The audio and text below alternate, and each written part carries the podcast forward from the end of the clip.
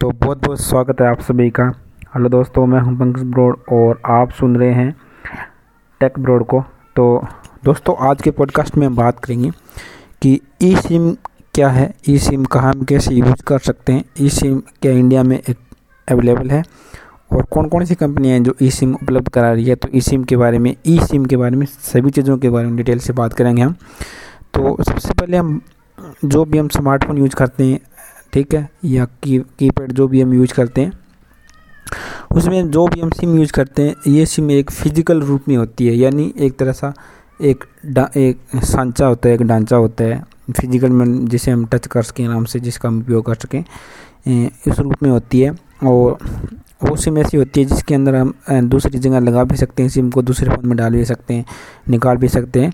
लेकिन ई सिम एक तरह से एक नया मॉडल है तो ये एक तरह से भारत में बहुत सारी कम मतलब वोडाफोन एयरटेल आइडिया है जियो है, सभी इसी में दे रही है।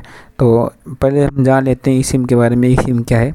तो बेसिकली ई सिम का पूरा नाम है embedded SIM subscriber identify model ये बेसिकली एक ऐसा सिम है जो फ़ोन में पहले से एक चिप लगा हुआ होता है, ठीक है? और जो फ़ोन में चिप लगी हुई होती है, पहले से फ़ोन में चिप लगी हुई आएगी। जिसे हम न तो निकाल सकते हैं, ठीक है, और नहीं लगा सकते हैं, ठीक है। हमें, हम सिर्फ़ जो भी हम ऑपरेटर यूज़ करते हैं, यानी वोडाफोन, एयरटेल, जियो, या जो भी आइडिया वगैरह, जो भी हम नेटवर्क यूज़ करते हैं, हम उसको केवल चेंज कर सकते हैं उस फ़ोन के अंदर। और अपना प्लान है, वो हम सेलेक्ट कर सकते हैं, प्लान चेंज कर सकते हैं।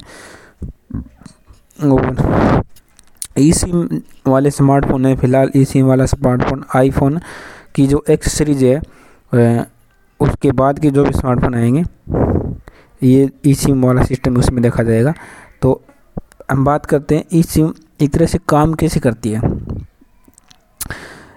ई सिम एक फ़ोन में जो भी आगे आने वाले नए फ़ोन आएँगे, उसमें एक चिप लगी होती है नॉर्मल चिप है। और जो चिप लगी होती है, वो नेटवर्क से, जैसे वोडाफोन का नेटवर्क यूज़ करते हैं, उस नेटवर्क से ऑटोमेटिक से जुड़ जाएगी। ठीक है?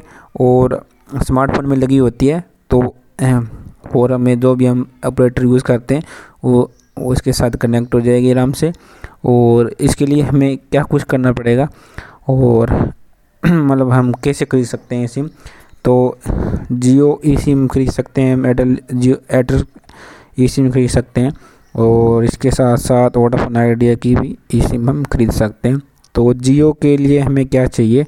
अगर आप जियो सिम खरीदना चाहते हैं या एक्टिव करना चाहते हैं तो इसके लिए आपको पहचान पत्र, आधार कार्ड या पासपोर्ट साइज़ की जो भी स्टोर पर जाना पड़ेगा, फ़ोटो आपको देनी पड़ेगी और वहाँ पर आप एक्टिव करा सकते हैं। एयरटेल ई सिम के लिए आपको ई सिम नाम का मैसेज लिखना पड़ेगा, एक सौ इक्कीस पर आपको भेजना होगा और फिर वेरीफाई करने के लिए आपको एक मैसेज आएगा, जिससे आपको वेरीफाई करना है और वो जो भी ईमेल एड्रेस जो भी जानकारी मांगी जाती है, उन पर आपको जानकारी देनी पड़ेगी और फिर आप आराम से इस ई सिम को चौबीस घंटे के अंदर आराम से चालू कर सकते हैं। और वोडाफोन आइडिया के लिए आपको वोडाफोन आइडिया के लिए ई सिम नाम से मैसेज करना पड़ेगा एक सौ निन्यानवे पर और वहाँ से आप इसे आराम से एक मैसेज आएगा। इस मैसेज को आप आइडेंटिफाई करके ढंग से आराम से काम में ले सकते हैं।